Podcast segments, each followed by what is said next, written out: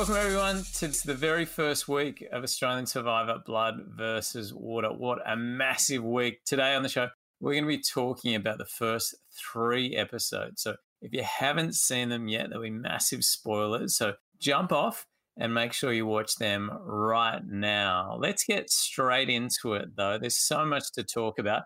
Uh, Hayley, let's start with you. Who is your standout player of the week? It has been an awesome week of Australian Survivor. I have really gravitated towards Nina this week. She has given me everything that I really wanted from her, being Sandra's protege. I was really impressed by the little subtle ways that she was able to move a vote when it didn't suit her. It didn't look like on the ground she was the one that was pushing it. She got someone else to throw out the name. And I've really enjoyed her calm approach. So for me, it has been Princess Nina. For me, I have to agree with Hayley. It's hard to go past Nina. I definitely agree with her deferring the credit and not being able to trace the big move back to her. I also completely agree with the move uh, in terms of it not becoming a strength based pathway that might not work out for her. And it's honestly just a little bit disrespectful as the daughter of Sandra.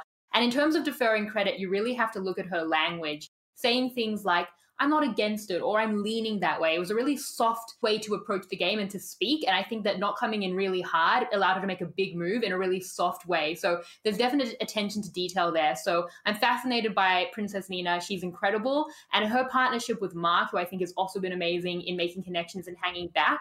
I wonder if there's a bit of a military connection because Nina's dad is career military, maybe a bit of a father figure role there from Mark. So they as a duo are really impressing me right now. I've been most impressed with Sam Gash on the Blood Tribe. She started the week like a little mouse. She's learnt the lessons of what went wrong in season two in Samoa. She's built relationships. And at that tribal council, she asserted complete control. When she sensed threat from Dave, she got up and she eliminated it as quickly as possible. But she had a plan A, she had a plan B, in Katie, who went home, and she even had a plan C with that one vote in Sandra. Sam Gash is my man of the match from week one. Just want to give a special shout out to Chrissy as well. She is so out of her element when she's talking about needing Botox and filler and tan lines coming off. But she's come out there, she's snatched an idol from what looks like the fittest woman to have ever played Australian Survivor at the last minute. She's played an idol. She's eliminated her threat level by her great social game. She's funny. She deserves a bit of credit, and I'm interested to see how she progresses throughout the game. Yeah, that was pretty interesting moment with the idol snatch there. What was your favorite moment from the week, Shannon? What stood out moment wise?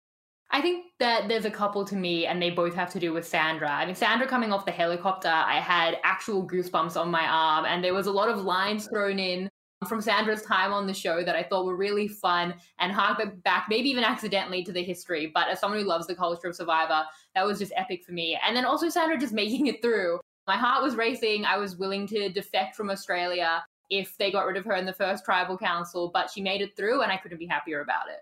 Hayley, was there anything you loved in particular? Anything that just jumped out at you and thought, wow, we are in for a game here? Yeah, for me, it's just tribal council, like that feeling of being in tribal and the stress everyone is under, especially for the first vote. And we saw both tribes go through their first vote. It is really this anyone but me mentality that, you know, Sandra is so famous for.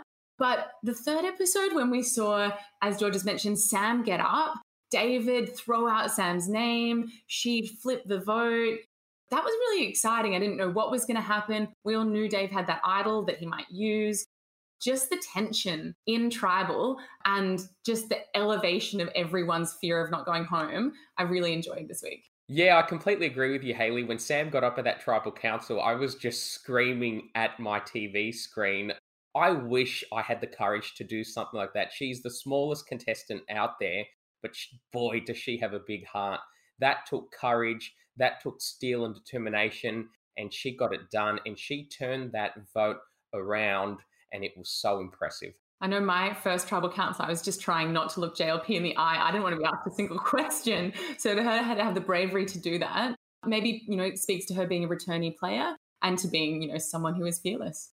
Can you guys shed a little bit of light what it's like at that very first tribal council. Obviously, you've got plans how you're going to play the game, but once you get there, you're at the fire for the first time. It must be pretty nerve wracking. It is so nerve wracking. You know, you don't want to be the first boot. You've you've spent so much time dreaming about this moment and trying to get there that like just trying to keep a low profile and be out of the numbers is the you know aim at the start but you know you don't you barely remember everybody's name so to be trying to orchestrate votes when people are in the first tribal council orchestrating votes and moving them around it's pretty impressive um, considering the kind of pressure you're under in that moment I think it's important to assert control early on, and that's what Sam did at that tribal council. But if we also look at the two tribal councils we got from the Water Tribe, there is a group that has formed.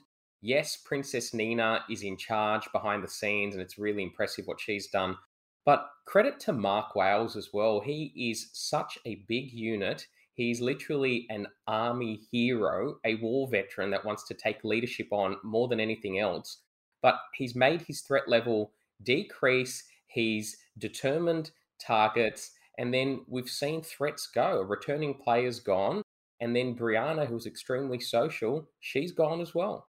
I think with Mark as well is that he has some wiggle room and that they really do need him physically. But the problem with just being needed is that the second that it doesn't work for them, if there's you know a merge coming up, that they will cut him. But what he's done is it's not just that he's needed; they also really like him and want to work with him. So he's made himself really central on that tribe. So it was really a tale of two halves for the returnees on the season this week because I think Sandra getting through was really impressive and her daughter Nina learning from her to do amazing stuff. I think both Mark and Sam had really impressive moments and were controlling parts of their tribe. Then unfortunately it didn't go well for Andy. So you really see those extremes when returning take another shot at it. Yeah, I think Mark is definitely going to be one to watch. He's such an observant player as well, and he's got a, an ability to sort of switch gears as well. Now, we saw this time around the whole environment, the location that this is being shot is quite different to the one that you guys were in, Hayley and George. What were your first reactions, and how do you think those differences are going to play out? First thing that I noticed was there was a lot more running water at this location in Queensland.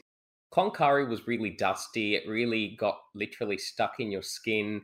But the conditions are harsh. It's more tropical, it's hotter, it's more exhausting. And when people are tired, they make mistakes. What's going to separate the good survivor players from the bad ones is who can cope with the conditions, but also cope with the pressure of the game and make the moves that count at the right time. Yeah, um, I agree with George. It does look hotter than where we were, even though we were really boiling hot in Cloncurry. It looks very dry. They've got a lot of rocky surfaces everywhere, which isn't great when you're trying to find somewhere comfortable to sleep but they do have this kind of running water. We had a, a, stagnant pool of water. So that's great. If you're trying to make sure you actually feel clean or you're trying to find a fish in the water, it would be great to have a running stream of water. How much do those conditions, that the heat and the dryness, and sometimes when there's a lot of rain at night, how much do they just wear you down week after week? I think straight off the bat, I mean, if you don't have fire, you don't have food, James. And the water tribe, they didn't get that reward straight away. They would have not had anything in their bellies for at least three days, and then they come out to challenges and then they keep losing. It's tough. And what makes it tougher is when the tropical heat in outback Queensland completely dehydrates you and you're covered in dirt and you've had two hours sleep. But you've got to persevere through it. It's Survivor, it's not a holiday camp. You're not getting a suntan. You've got to do what needs to get done and just focus on the game. Yeah, if you're if you're tired and your the conditions are not good, you've not slept, it gets to your ability to think and to think well and long term. So you might make bad decisions about what is the best interest for your game, or you might not have the energy to run around corralling the vote so it lands in a place that suits you best. So the conditions do wipe people out. We saw it in our season where people just didn't have the energy to leave the shelter. So they weren't able to run around and try to put votes in the right place. And so you just, yeah, it, it is a big part of the game. Speaking of the heat, some of the outfits that were worn maybe weren't the most appropriate for hot conditions like that. We saw a few pairs of jeans in there in particular during the water challenge.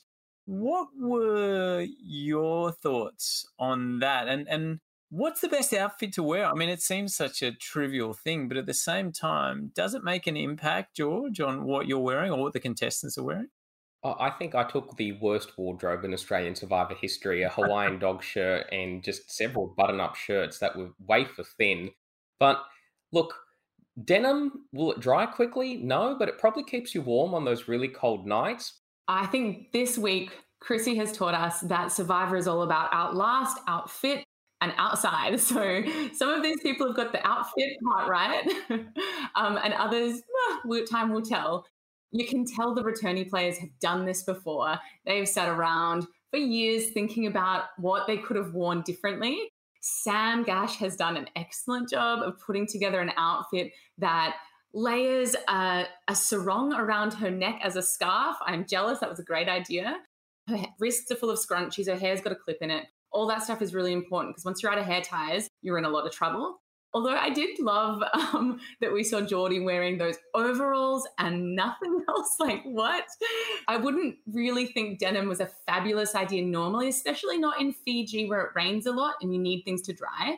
But in Australia, it is hot in the day and it does dry if it rains. So I don't know if denim is a terrible idea. As George said, it will keep you warm at night, which is really important. And we ended up being very close to that fire with embers falling on us in the middle of the night. And I think denim might be a little bit fire retardant. So who knows? Maybe it was a good idea.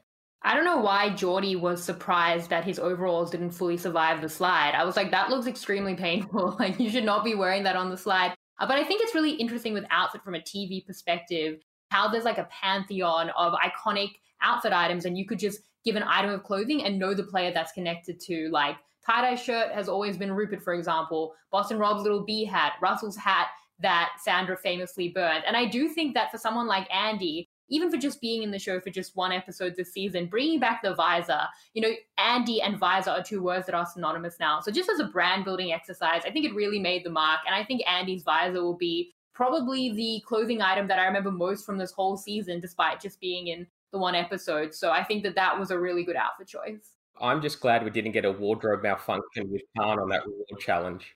Yeah, that could have been awkward. And he's working on his uh, range of merch now, hopefully, to uh, supplement his early exit. Uh, let's talk about rewards.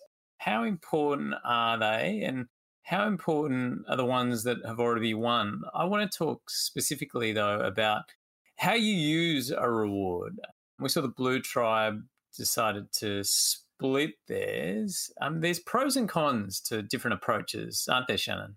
Yeah, I mean, I really like this element of blood versus water and offering the choice because I think it shows some of the psychological elements that make the theme really, really interesting. And I think it'll continue to become more and more interesting because at the moment, it's easy to arrive at a consensus that you all want your loved ones to be comfortable on the other side so you can give up a you know hard earned reward and, and those rewards are extremely difficult it looks like to earn but as the game moves on, people will lose their loved ones on the other side and they'll want revenge, they'll be angry, and they'll be way more reticent to help out people who voted out their loved ones when there's no one they care about on the other side. It might become more of an interesting debate. So I think offering this choice is always really, really fun to give the contestants, and I think it could become more contentious as well.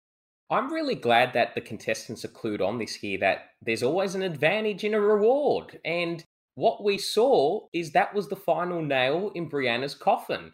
She went out, got that tackle box, and was looking for an advantage or an idol that wasn't there that time. But look, at the end of the day, the rewards, they're good. They can help you. The comfort items are great, particularly to get an extra hour or so sleep at night. But you've got to focus on the game. And what impressed me was Khan. When Khan was with David at the Survivor Handy store, he wanted to trade information for a reward. Khan knew what's important in the game of Survivor information, not beef jerky. Yeah, it's not always about the jerky or the actual comfort item, but throughout your series, Hayley, were there times when you had a choice to utilize a reward or bring someone closer, or whether excluding someone from a reward would come back to bite you? Yeah, um, the decisions you have to make about taking people and rewards can be very strategic early in our season, the Brawn got a chance to take someone. They took Joey. That really elevated his threat level in the same way that we might see the fact that Khan was taken can be a negative for Khan if everyone starts seeing Khan as this leader that you don't want to be this early on. And if you're having to make decisions about taking a smaller group, we might then see that the alliance has become very clear that you're taking your friends.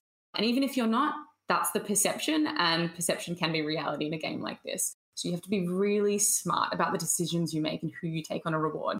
Yeah, even the smallest things can become very, very big very quickly. We need to talk about Andy. George, what are your thoughts on Andy? I mean, he thinks he had a little bit of a plan there. It was tough watching Andy in that first episode. I mean, as a returning player, he really should have known better.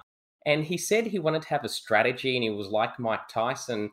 His strategy was more like a Lada, the old Soviet car. You can go from A to B, but the car crash is inevitable. I mean, Andy went out there and he barked instructions. You have Mark Wales, a literal war hero, one of the biggest men in Australia, lying down next to the girls and listening and being told what to do by Andy as he's just painting a target on his back. When you're out there on night one and night two, you're looking for any excuse to vote someone off.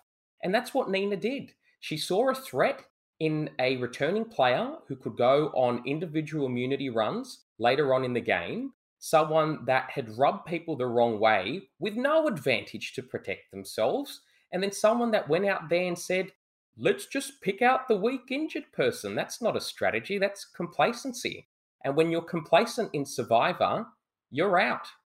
Yeah, I think Andy went in definitely wanting to play a different game and thinking that he wouldn't really exert his will as much and listen more to people. And, and he chose something that could make sense communally to the group to keep the tribe strong. There's a lot of merit to that idea in Australian Survivor that is extremely strength based with the challenges. But the thing is, not everyone is always going to want to keep the tribe strong because they might not consider themselves as strong. They might see themselves as on the chopping block if that were to be the strategy of the tribe. So a lot of people are going to want to flip that around. And I also think Alex's likability must be off the charts. People were falling over themselves to save him from going home from this injury. So Andy was saying things at Tribal about how people know that there's a vote to be made, but that really isn't how anyone felt. So while I think his intentions were good, unfortunately, he still wasn't reading the room to see that that individually, even it might, if it might make sense for a tribe, wasn't making sense for a lot of the players on the tribe, and they pushed back against that against him.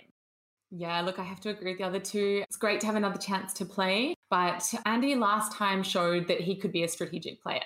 And on his way out, you know, he showed that he might be a bit untrustworthy. So these are the two things he had to come in and change everyone's mind about immediately. It was the social element for him that mattered the most. He never had to worry about strategy or physical stuff in the challenges.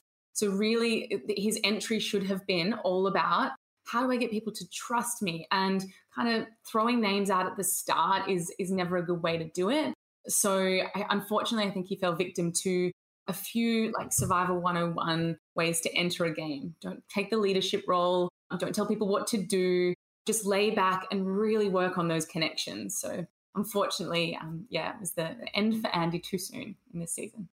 Hayley, you talked about trust there. Do you think the way that he left the game in season four made him a bit of a target in the sense that people felt he was untrustworthy from the get go?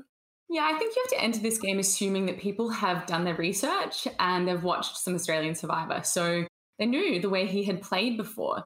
So his his way coming in really is to rectify that, to demonstrate that he is different because trust matters so much and they've only had a few days, they don't have much to go on. And they're definitely going to take anything that they've learned before about how someone has played. So, yeah, he really wasn't a back foot in that regard, and he had to prove people wrong, and he didn't manage to do it. I think what's interesting is what you said, Shannon. Not everybody values strength on a survivor tribe, particularly at the outset. So we have Nina who turned this operation around with her go tos in Mark and in Geordie. So, what Nina is, is not physical, but she is Sandra's protege. Sandra's not physical. So, if they go down that physical route, that puts Nina pretty low in the pecking order.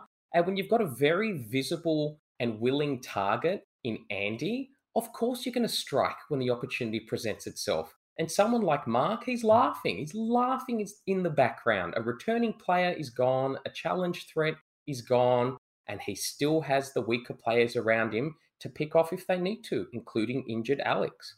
And in terms of tribe physicality, like say they swap and Nina and Sandra are on the same tribe and Nina has been endorsing a, a strength based uh, pathway, well, then that doesn't look very good for Sandra. And she's been part of that. So it's not something that she can ever go with. And it's something that it, it seems to make logical sense. One of the beauties of Survivor, where it seems to make so much sense. Of course, you keep the tribe strong, especially when, when you're against a tribe like champions or brawn, as you guys found out. But as George saw in his first tribal council, that wasn't something that he felt would benefit his own individual game. And it is an individual game. So you have to understand that there's going to be a group of individuals who don't agree with that and who aren't going to go with it. So for Andy, I feel like he needed to be radically different. He's starting with this deficit of his reputation, a reputation that preceded him so hard that it hit Kate on the other beach. And I think she suffered for it as well. So I think you have to kind of disarm people with how opposite you are to what they think not even minimally lean into ideas that they could have about you and prove them right in that. And I think that it was needed to be a harder push, something like what Mark is doing against what they might have thought about him. Now, apart from Andy getting his torch snuffed at that first tribal, another big moment at that tribal council was Brianna taking a bit of a, a swing at Chrissy, throwing her under the bus. How big a moment was that, and how big of a mistake was it? Yeah, when she did that, I was like, no, like, don't make an enemy out of someone, especially someone you don't need to make an enemy out of because you know Chrissy has an idol. You just seen her take it. You know there's she's going to be at camp tomorrow. If you're there, she will be there. So you don't need to make an unnecessary enemy in this moment. I didn't see any reason how that would benefit Brianna at all. Yeah, it was a it was a faux pas, a social survivor faux pas. See, I have no issue with divide and conquer, but she just divided and did nothing else. What was the benefit of her attacking Chrissy? I mean, Chrissy is someone that would be a potential target if you sat down, kept your lips closed, and then they went down a path of weakness at future tribal councils. She needed to do nothing. She put a target on her back, and it cost her at the very next tribal council. And now in episode three, we see the Red Tribe go to trouble for the first time, and there was some serious fireworks there. David's paranoia got the best of him. What were your reactions there, Shannon, when he tried to throw Sam under the bus as some sort of retaliation, I guess? I did feel a little bit indignant on Sam's behalf because we just watched her politic for him the entire day.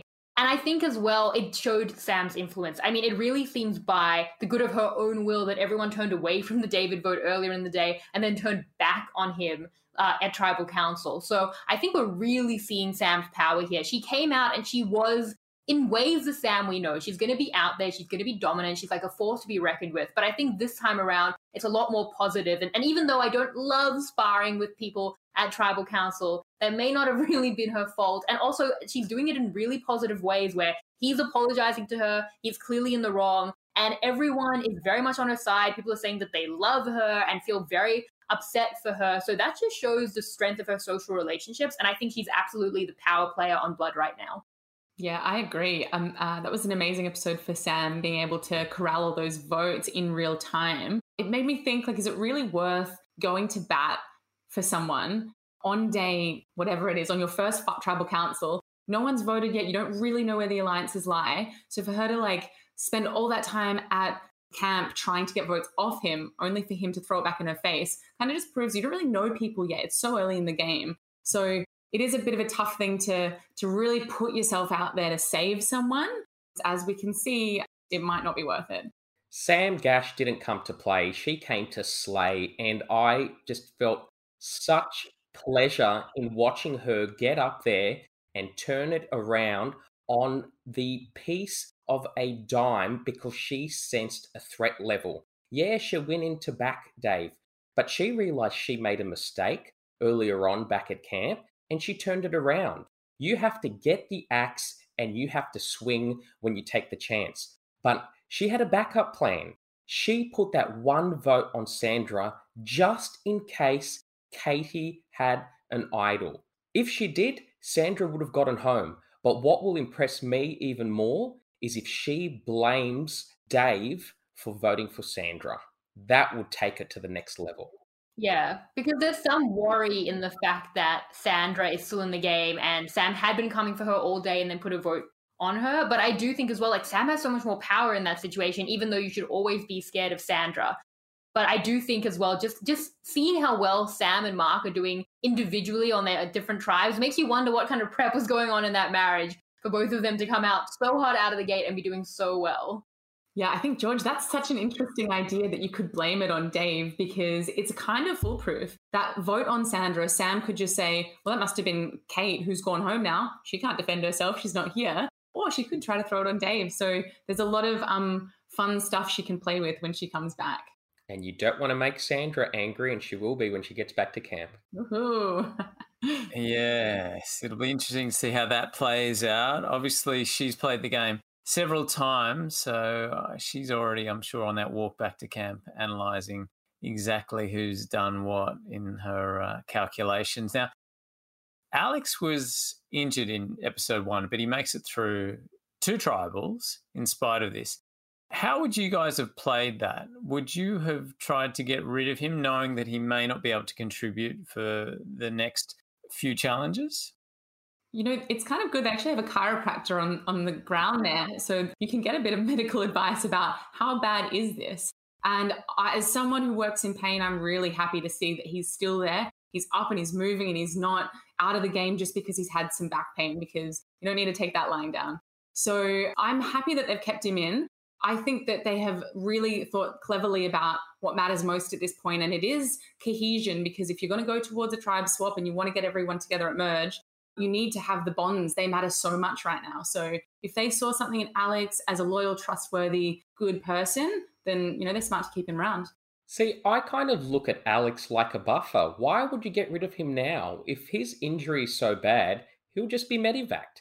And if he's not medevaced, you've got the perfect excuse to get rid of him next time. You've got to be able to think several moves ahead. And by keeping Alex, you've got someone at your knees who you could cut at any time because they're injured. But you don't need to do it now. And that's how you get further ahead in the game. I do think what often doesn't translate through the screen is just like sheer likability out there. Although I do think Alex is coming across as very likable, and I was like, please save this poor kid. But just how much people were trying to save him. Multiple people talked about maybe using an idol on him. I do think that that connection, firstly, he seems okay now. And also, that connection, it's going to be 40 something more days. Like, do you want to play with someone that can be an active detriment to your game who you don't vibe with? Or someone who, yes, might not be able to contribute in the challenges, and that's something you could deal with if you lose those challenges continuously because of them. But if he rallies, is a connection that you want to keep for the next several weeks. So I think it's pretty telling that people early on, especially, really will vote on that connection and try to keep them around as long as possible if they really like them.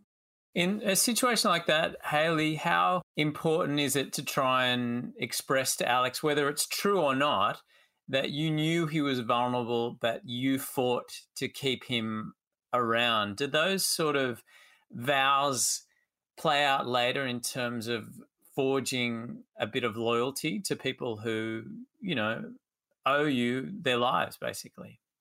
Well, from my experience, not always. um, I put my neck out there to say flip in my season, and it didn't actually work out. Like um, a few votes down the track, that person, so Alex might decide a few votes later that even though you tried to save him, it's in his best interest for you to go home. And he's totally justified in making that decision. So it depends on the person and the moment. It depends on how indebted they feel. So in this situation, a lot of people were going to be helping out Alex by keeping him there. So he doesn't really owe one person in particular. So he might not really feel like he needs to um, have their back necessarily, as opposed to someone playing an idol for you or something. But yeah, I don't actually think that it will necessarily hold a lot of weight going forward in Alex's mind. Yeah, Hayley played an idol and saved Laura, and within that very same week of the show, Laura had voted her out. So I think that Hayley knows better than most people that uh, yeah, there are no favors in Survivor, and people have a very short memory in how you help them out.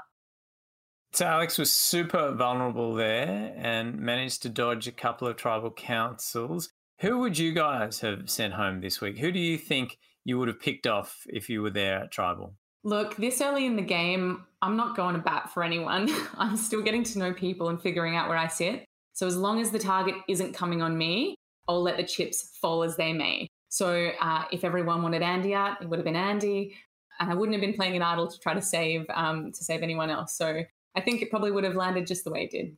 I kind of agree with the move to get rid of Andy, but my natural instinct is to target the under the radar players. I don't let people hide under the shadows and then try and excel at the later stage of the game. So if I was on the Water Tribe, I probably would have tried to target someone like Geordie, someone who would sneak through at the early stage of the game without ever having a target on their back because they're physical, they're an asset at challenges, they're generally likable, and then they go on a run get rid of that kind of person at the start where you still have the chance. But the issue that you'd have is you've got to have six votes to be a majority, and it's not easy to get. I think Geordie seems really socially well integrated with Mark and with Nina, seem to be in a lot of those primary conversations. So I think that he's saving himself with his own social game and just being a really key member socially of the tribe. But for me, I would have been uh, exactly like Nina fighting against the mentality of tribe strength, because if that were the mentality, then I would be first boot. So that's what I would go with. Uh, for those people who might be a little bit confused, David played his half idol. Uh, what does that mean for Khan? Yeah, I mean, David played a full idol as we know idols to be. So for Khan, he still has his idol and that he could play at any time. It just means that they can't be combined into a super idol. You're right. Well, we'll talk about super idols a little bit later on in our uh, World of Survivor with Shannon. That's still to come on Australian Survivor Talking Tribal. Plus, we discuss the hidden immunity idols that were covered this week, how the theme of blood versus water is playing out, and just what impact it might have further down the track. And as well as that, Hayley chats with one of our eliminated contestants. All that when we come back on Australian Survivor Talking Tribal.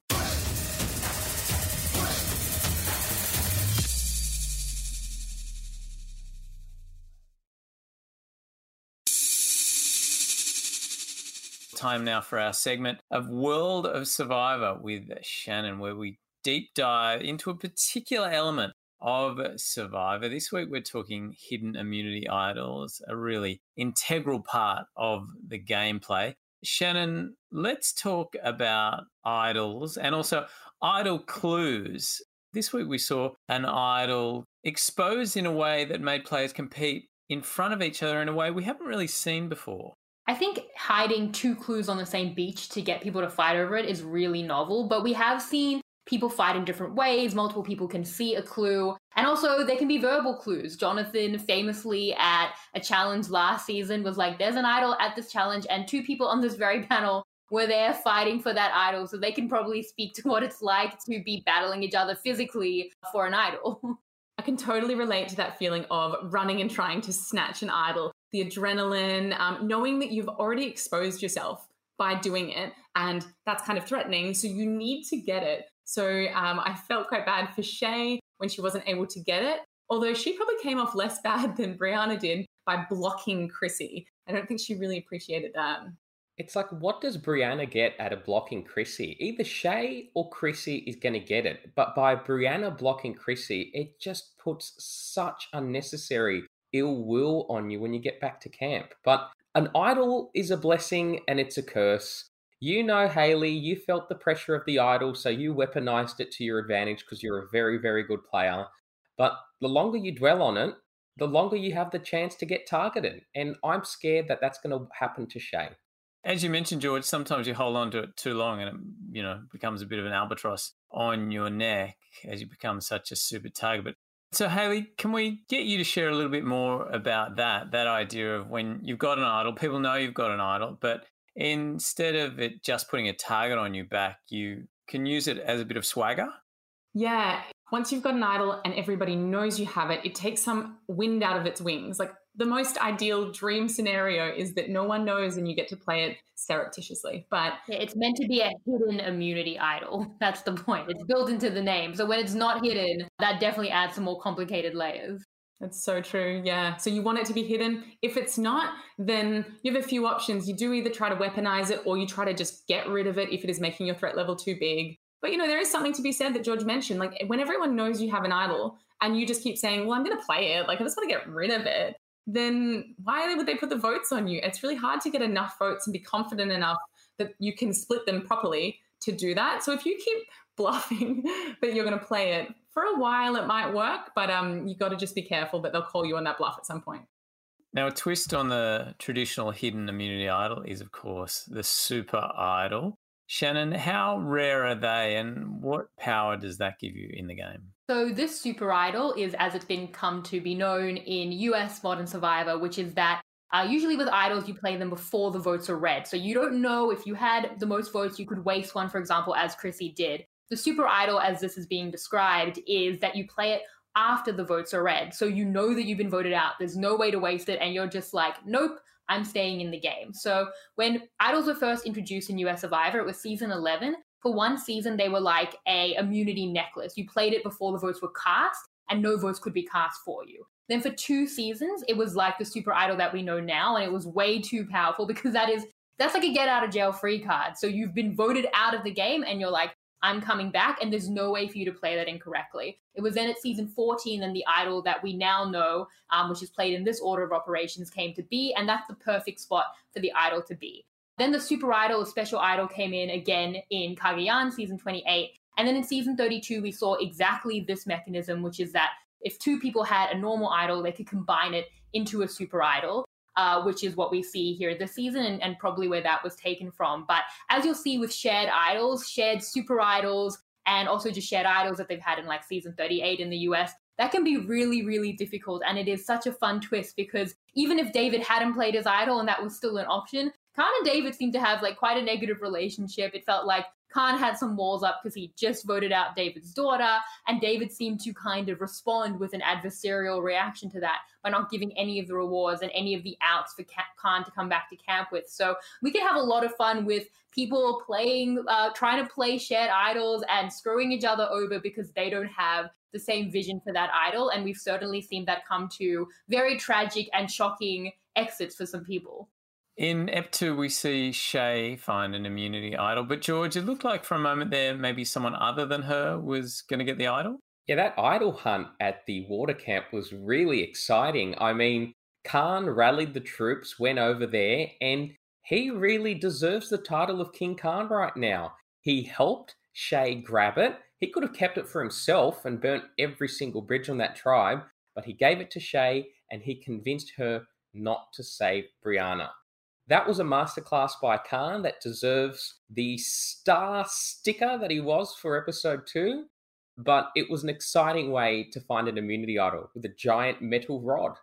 I do think as well there was a lot of logic to Shay not saving her ally in Brianna. I, I usually go for ally versus idol. I usually choose ally, as I did, for example, George, when you saved Kara. But I think this early in the game, Brianna uh, was kind of a weight that was dragging Shay down, and she was aware of the fact that she had her own social options. People wanted to work with her. She has Ben on the other side, possibly getting options for her there. And to tie yourself so strongly and use an idol on someone, even with a group that could split on you, it could send you home. Either way, it's definitely going to annoy people who all want to vote out this person that you are individually saving. So I thought Khan did a great job in bringing Shay in, but I think Shay responded to that with logic, voting for Brianna and getting her foot in the door for this alliance rather than clinging to, yes, an ally, but an ally at this point that was becoming a detriment to her game.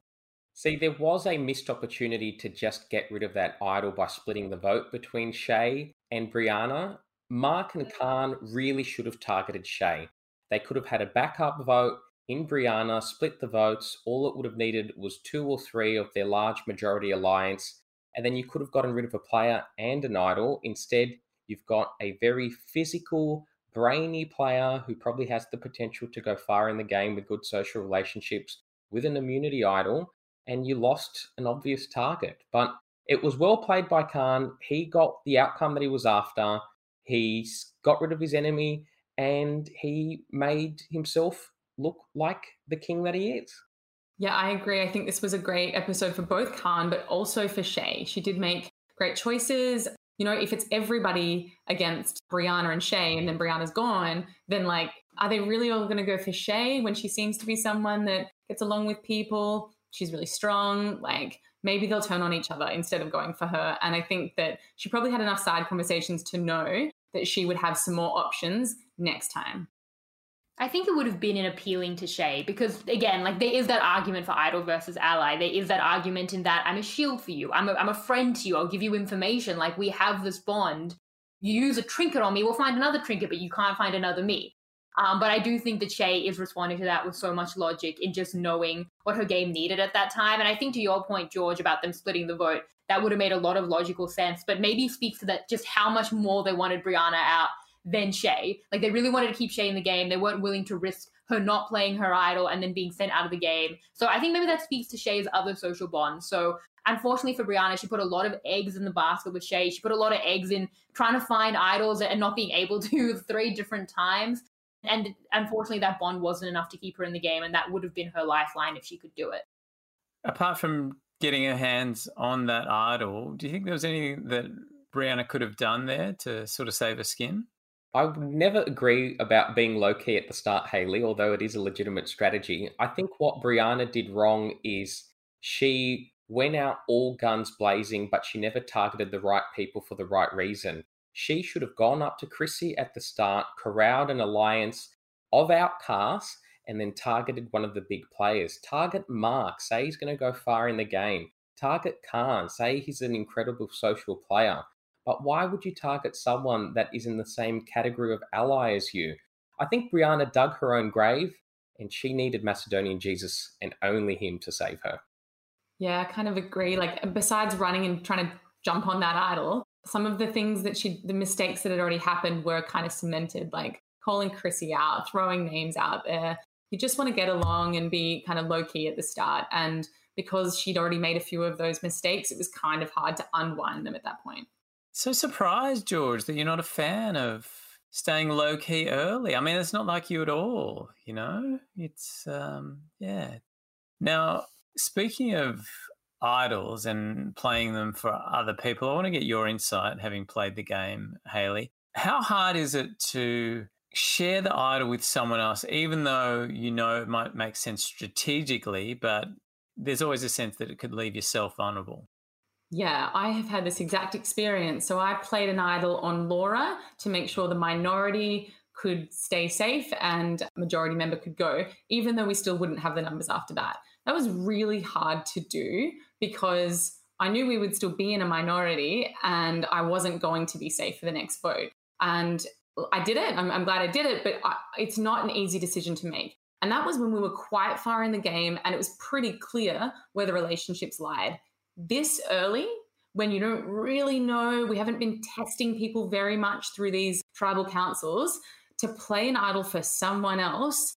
I would find that very difficult to know if I was really playing that well. So, um, yeah, no, no shade on all on Shay for not playing that. I think that that was the right decision for her to keep it. I mean, when I saved Kara, I told myself I have the strongest ally, no matter what here, and that's why I did that. But when I think back earlier on, Kara literally sacrificed herself to save me. And she did that on principle. She did that knowing that, you know, something could go wrong. You never know on Survivor. But it's it's not an easy thing to do. Maybe just at the end of the day, Shay didn't think Brianna was worth saving. It could just be that simple. So Khan and David had the opportunity for a very special, unique idol. Shannon, how powerful is having something like that in the game? So the super idol is tremendously powerful. It is that get out of jail free card, but I really love it more when it's in this half half capacity because sometimes when you have a shared idol, you get to give it to someone um, and you make that choice and you have to put that trust in them and they can screw you over. Or sometimes it's just totally random, like in season 32, which this idol is obviously based on. Uh, Tai and Scot each found an idol randomly. They connected based on that. And then Scot put all of his trust in Tai to use the super idol, and Tai decided not to, which is why Scot went home in the most dramatic moment of that season. So while it is a trinket, it becomes about that connection and that relationship. And David and Khan weren't forced into the situation. David actively chose Khan to be there, probably knowing Khan as, as a public figure and a likable public figure. But I feel like that relationship just went south so quickly and seems just really, really negative. So I guess it's maybe a lucky thing that that's not an option for them anymore because even if David still had that idol, I don't know that we would have seen it come to fruition and have these people who are not really on the same page uh, use it for a super idol together. Guys, let's talk a little bit about the theme blood versus water. Obviously, we saw it play out in a big way this week with emotions running high. Um, David and Kate found out their loved ones had been eliminated and dealt with it in different ways. From your perspective, was that the first time that we saw just how powerful this theme can be, Hayley? Yeah, absolutely. It really can be a huge detriment to your game if you are blinded by revenge and you're starting to make decisions that aren't in your best interest, but they are to get revenge on your child being voted out. I think especially the parents here are almost in the worst spot because you know Sandra and David really want to be protective of their child, whereas like Nina and Brianna are like, I'd vote them out. So I think that they've got to be really careful to not let those emotions run too high that they start making mistakes. Yeah, it's hard to keep a cool head when someone you love has left the competition. George, is that something you think you can harness, or sometimes you think the the weight of what's happened might affect your gameplay? I think you have to play Survivor with as little emotion as possible because when you get emotional, you make mistakes. So, like Hayley said, if all that David is focusing on is getting revenge for Brianna, he's not going to go very far in the game. He needs to repivot, focus on the relationships he needs to survive, and to just play the game. But it's blood versus water. What's going to distinguish the players that go far in this game are the ones that are willing to do what it takes to get the job done. And like, if you want to get the ultimate revenge on someone who has voted your loved one out, then befriend them. And if they happen to be the person who is going to let you sail to the end and win, winning is the ultimate revenge. It's not trying to get them voted out. And if anyone by US precedent was going to win based on their loved ones getting voted out, it would be David, because we've seen people, obviously, it didn't work for Kate, but in the US, we've seen people whose loved ones went extremely early go on and win. So I do think that the best revenge is coming home with $500,000, but it is really difficult, obviously, to put those emotions aside. But I think that what is annoying for David right now is that he doesn't have anyone to connect to who've also lo- lost their loved ones. He needs to be looking out for whoever loses their loved ones on the water tribe next. Um, and then go and make them, you know, you're my new loved one now. You're my new connection now that I've lost my daughter in the game. So that's the strategy for people who start losing their loved ones early. As Croc has said, when you find out your loved one's gone home is just before you're about to go into a challenge, often a physical one. So it can give you some fire in your belly to add that adrenaline for you to go through and win that challenge. And we kind of saw that with David. He found out Brianna had gone home and then they worked really hard and won that challenge. So it does give you a bit of fire in your belly. George, were there any other moments there that, that sort of highlighted how different this season is in terms of gameplay when you've got someone you love and really care about it in there with you? Look, it's it's it's hard because you've got to love and care about your allies. What matters in Survivor are the people around you that you mutually benefit from. You all need to progress together. And particularly at the start of the game, it is not an individual game. If you're playing a me game, you're going to get voted out like Joey did. So it's hard when you lose a loved one, but you've got to focus on what matters, and that is staying in the game we talk a lot about you know you can't get emotional like you just have to be level headed you have to make smart decisions but what's the reality hayley out there when you're hungry and you're tired and you in this scenario have got all the emotions of playing near someone you really care about what's the reality of not making emotional decisions yeah it would be great to be a survivor robot but the reality is it's not easy to do that. And look, players who team, seem to do well socially happen to be quite empathetic, caring people, and those people are going to be really upset when their, their loved ones are voted out. And you know, maybe you know it's kind of good for your game, um, potentially, but still, you've been preparing with this person. You share family and friends and memories, and you know that that has been taken from them. So it's going to take a really astute a clear headed individual to put that to the side and just keep focusing on playing the game. It's not easy. Yeah, it's going to play out in a whole heap of fascinating ways over the next few weeks, I'm sure. Can't go any further without talking about Chrissy. Uh, hard to miss this week. Big character, kind of oblivious to how to play the game, but there's a lot of lovable moments from her this week. George, uh, we spoke, I think, at our very first app about the fact that in your season you had a few people who didn't really know how to play the game. Is that a pro in some elements because you're not over analyzing it? How do you think it's going to play out for Chrissy?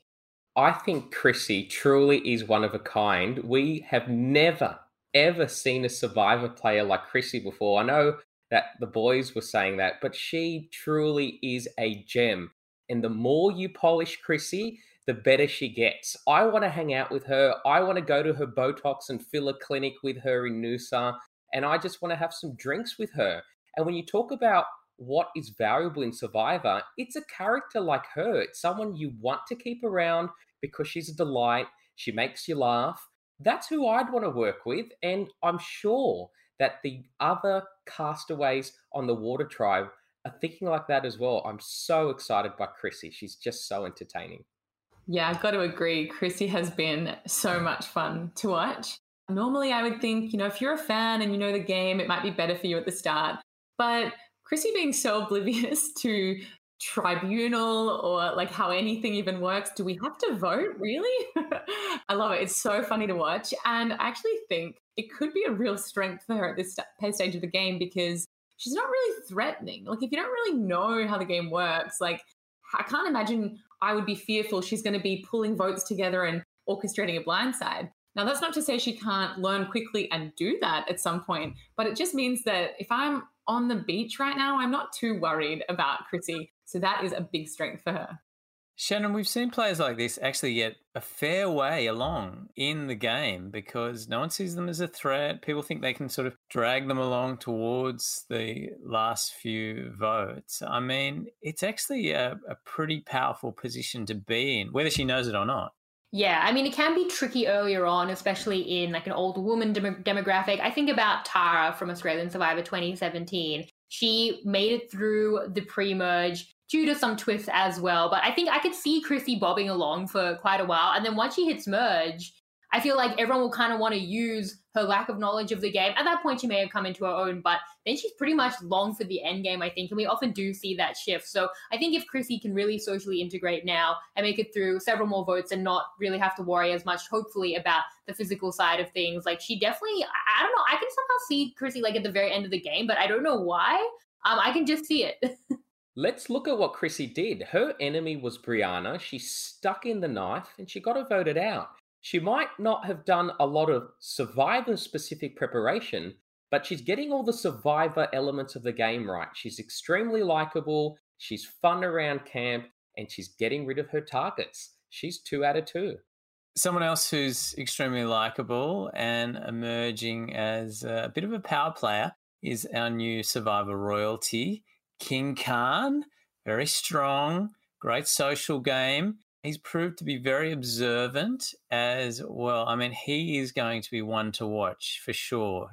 Yeah, I think Khan, it's been spoken about the things that he's doing right. He has great connections. He's very switched on. He's very, very smart. My only concern for Khan is that he thinks he's being underestimated as just the likable chef, but people are aware of the skills he brings to the point where he is being called king. So while I think he's playing a really, really good game so far and was definitely the architect of the Brianna move and would completely claim that move, I think that kind of unlike Nina, people are onto it in a way that is a little concerning for me this early on. So that's just a little bit of a red flag for me. Yeah, I would agree. I think that Khan is playing really well. I'm enjoying watching Khan certainly the threat level is rising and it is apparent on the on in camp. I will commend though, like that um, decision to come back with the idol and just say, "Look, guys, I've got an idol," was I think smart because they're going to think it anyway. If you don't say it, they're going to think you're sneaky and they'll think you have an idol. And by saying it, you know, it does bring a bit of trust. People think, "Oh, I can work with you." Yeah, so I think that was a smart move by Khan this week. What about Sandra? She's managed to lay low in the first few episodes, which you think would be almost impossible for someone of her stature. How she managed to do that, George? And is this obviously a strategy that she's come out with from the get go?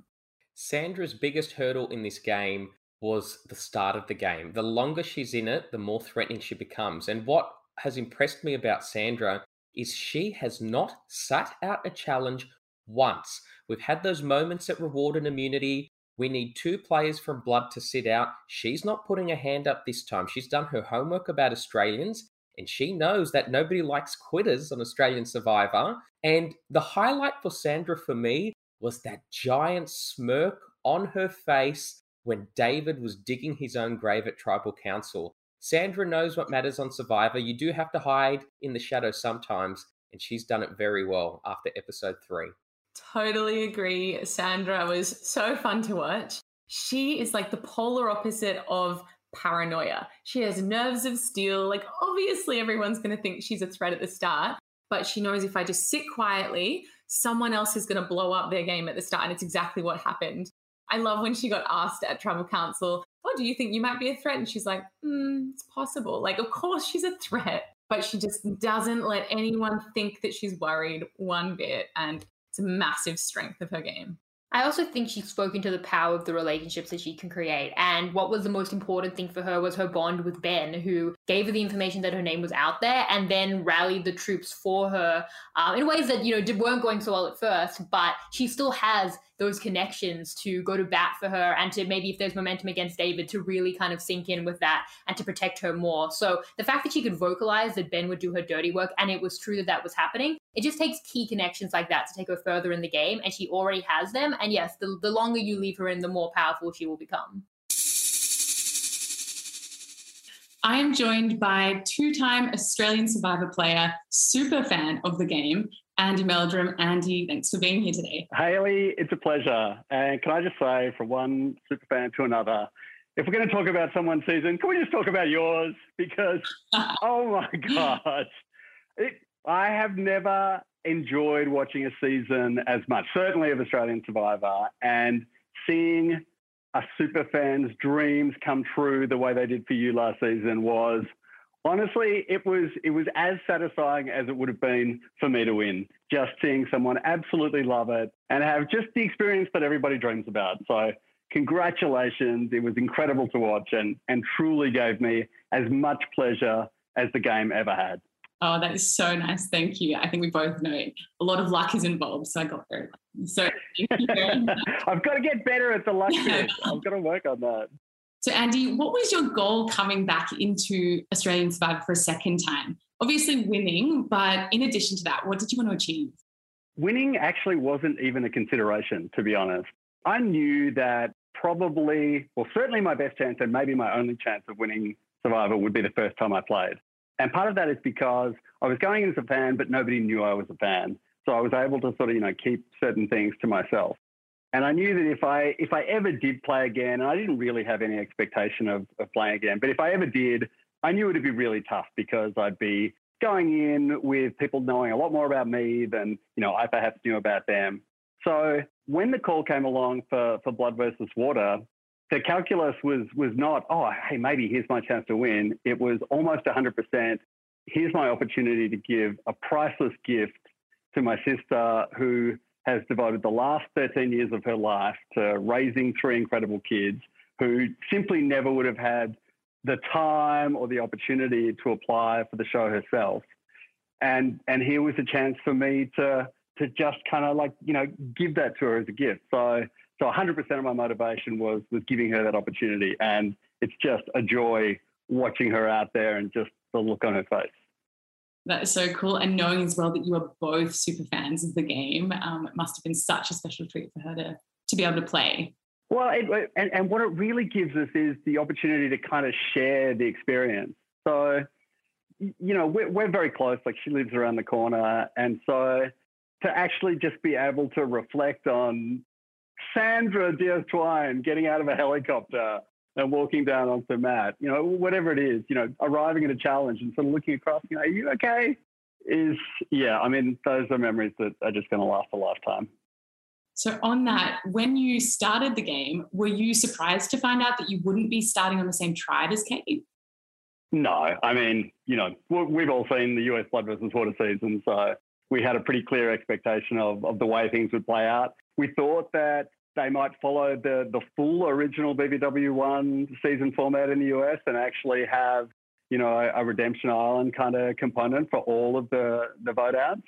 sadly, that wasn't the case because maybe I could have tried my hand at some challenges. So worked my way back in, but can't win them all.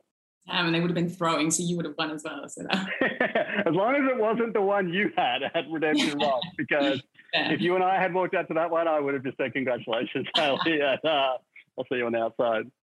And do you think that you would have stayed in the game longer if you had been on the same tribe as Kate at the very start? So maybe. And here's why. And, and this is something uh, I, like I've never talked about this publicly before, I, I, guess, but but you know now that you know Survivor's all done and everything else, and, and it sort of came up in in the episode. So Kate obviously knows me very well, like better than anyone else on it, and and so one of the things she knows about me is that I so I have mild Asperger's, so what's what's sort of referred to now as autism spectrum disorder, and so that sort of it that sort of poses some interesting challenges in the game of Survivor. In particular, with sort of like group environments of strangers, that's sort of like it's kind of a tough environment for me because it's hard for me to quickly form social connections with with a lot of people and, and particularly like with, with, a lot of strangers and and i think you know nina last night i think one of the things she picked up on like she i think her words you know she felt i i wasn't genuine and so she would have been picking up on on some of the non-verbal cues of me you know maybe like feeling a little anxious or not being able to hold eye contact. Yeah, just just little things that that I know are, are present in me in, in that sort of environment, and that yeah, one of the ways people read that is yeah, someone's like you know shifty or not genuine or or maybe aloof, but you know those are the sort of things things you sort of get. So I think if if Kate had been on the same tribe as me, one of the things she could have done is is sort of you know explain to other people, hey, look, Andy's like a little bit like this, you know, particularly, you know, sort of when you first meet him. And, and maybe that would have helped. So, yeah, in that sense, yeah, maybe. Yeah, if that makes sense. It is so tough at the start when everyone's trying to make decisions based on very little. And so they're taking all those cues. So that would make it really difficult. I can see that. Yeah. What was your favorite moment of the time that you did spend in this season? Wow, my favorite moment. I, would have to say, I think standing on the mat with, with my sister Kate, Sandra and Nina getting out of the helicopter and sort of, you know, walking down the rocks and realizing that, wow, like just a look on Kate's face. And, you know, we were sort of hugging and she's going, oh my God, that's, that's Sandra. I think like the whole thing sort of hit her in that moment. And so, yeah, just kind of seeing and, and feeling that joy was, yeah, it was pretty amazing. I cannot imagine what that must feel like. That would have been incredible. so, when you did start on the tribe, um, who did you feel like you were closest to, and what is it that drew you to them? Yeah, I, so I, I think I said in the episode, I, like I really, really loved this tribe. I, I, almost couldn't imagine a better tribe set up for me. You know, had had I sort of you know been able to yeah just sort of spend a little little longer there and, and sort of get to know people. But I love Mark. I, you know, I think Mark and I have actually like sort of quite a bit in common. We're, we're both kind of introverted, so you know I, I, definitely saw him as someone I could have worked with, and you know obviously he he voted me out, but personally like I would never have voted for him. Like he would have been one of the last people I would have voted for because you know I would have seen him as a as good protection, you know, for me going sort of further in the game and. And I think there was an opportunity maybe for returning players to kind of stick together and, and watch one another's backs. But so so yeah, Mark definitely. KJ, I just loved as well. Just a, a really, really sort of, you know, down to earth, lovely, lovely person. So I would have loved to work with her. Josh, I loved also. Yeah, I mean, honestly, the, I, the hardest thing on that tribe was finding someone to cast a vote for at that first tribal council. I've never experienced this before, you know, in, you know, I've been in a few different tribe iterations, but there was not a single person that I wanted to cast a vote for on that tribe. Yeah, that makes it tough because normally you're expecting there's some easy vote at the start. Yeah. Yeah, well, well that, that was me, but you're not allowed to vote for yourself. So. no, no, never looks like that. so looking back, how do you feel about the way that you did play the game this time around? Well, I I think I went into this game with a with kind of a very relaxed attitude in some ways, in that, as I said, I, I had no expectation of, of playing again. And actually, let, let, let, me tell you a story. So, I used to live in the US, and when I was over there, I you know, was able to sort of, you know, hang out a little bit in the Survivor fan community over there. And so, you know, I'd like go to events and things. And, and so one of the players I got to know, who's one of my favorite players of all time, is a guy called Rob Cesternino, who you might remember from Survivor Amazon and, and Survivor All Stars. I was at a, actually at a, an after party after one of the finales of the, of the US seasons. And, you know, Rob and I were having a beer at the bar and I was trying to convince him to, to come and play again because obviously he hasn't played since season eight in the US. And they've asked him back numerous times. And he's always been sort of really wary about going back because he, he went out first, you know, the second time he played, uh, you know, so first from his tribe. And what I said to him, and I'm a huge fan, so I'd just love to see him play again. And what I said to him was, you know what? Just go out with zero expectations. Expect to go out first. Like have that as your baseline expectation, and anything beyond that is just a huge bonus. And, and I think that'll sort of change your perspective on it because go, going out early in his second season, I think really, you know, it, it sort of hit him pretty hard because he had high expectations and that's made it hard for him to contemplate going back again. And so that, you know, that advice that I was trying to give him, I actually really, really took to heart myself in in going out this time. And so I really, you know, I said to a lot of people before I went out, look, the most likely finishing position for me is probably first out because of, you know, the way my character was sort of like portrayed last time. It, it would be natural for people to be wary of of working with me. And I think that really, really helped because I I genuinely just went out and thought, you know what, whatever happens, happens. And of course, I had the, the massive added bonus of the fact that my sister was going to be out there and having the opportunity to play her game. So, yeah, I was very, very easygoing about the whole thing. Yeah, compared to someone like like Mark and Sam, where you see, you know, all their pre-game footage and they're really treating this as a mission. And I mean, you know, kudos to them. They're approaching it very, very seriously. Whereas, yeah, I think I was a lot more relaxed about the whole thing. That makes sense. That feels like a very safe way to enter the game. yeah, yeah. Zero expectations. Yeah, yeah, for sure. How does it feel then knowing that your sister Kate did end up going out shortly after you did? So that was really sad. So that that was way way harder to take than than me going out early. You know, like I, you know, I had my chance the first time, but this is her, you know, first and only opportunity to play this game. And I think a player like Kate, the trick with with that type of player, you know, like a Pia Miranda, for example, is you sort of have to get through those first few votes where people might be sort of targeting the the less physically adept players. And if you can get through that phase of the game, then someone like Kate potentially becomes, you know, like a really valuable number and alliance member and someone who's, you know, potentially non-threatening. So yeah, it was it was such a shame she she sort of wasn't able to yeah, maybe just sort of sneak through another couple of tribal councils. Andy, you are a huge fan of Survivor. So, how did it feel seeing Sandra step off the chopper, knowing that you are now going to have to play against Sandra and her protege, Nina? Seeing Sandra and Nina come down those rocks was, I mean, it's a real pinch yourself moment as a as a Survivor fan.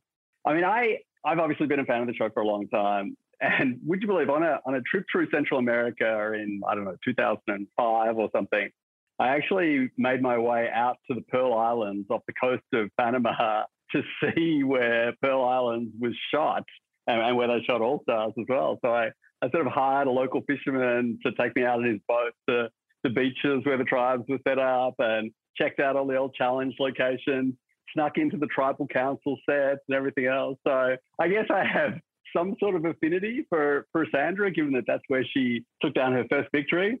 So yeah, to, to know that they were going to be out there playing with us was was a huge thrill for both Kate and I, and to be targeted early on by the daughter of the Queen, yeah, that's that's sort of taking things full circle in my Survivor journey.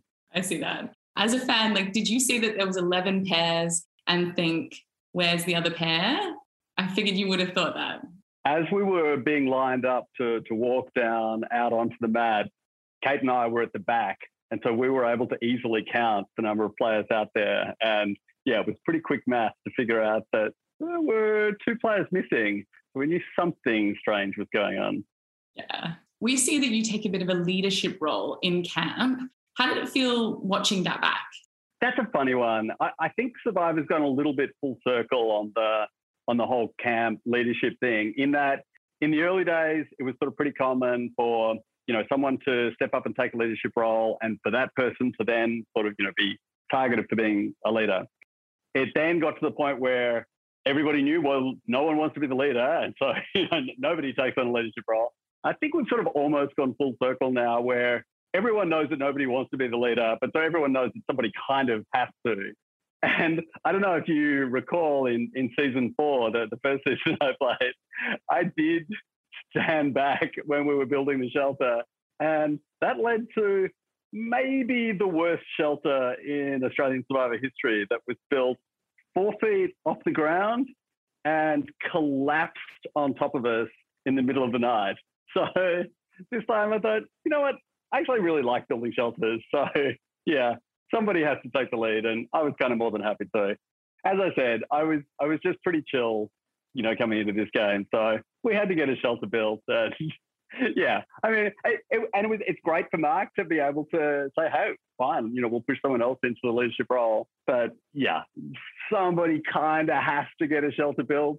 The the other tribe apparently didn't build a shelter at all, and it was it wasn't wasn't much fun. So yeah, so I was glad we got something up to uh, give us a bit of protection. Yeah, I could imagine if you felt threatened sleeping before without a shelter.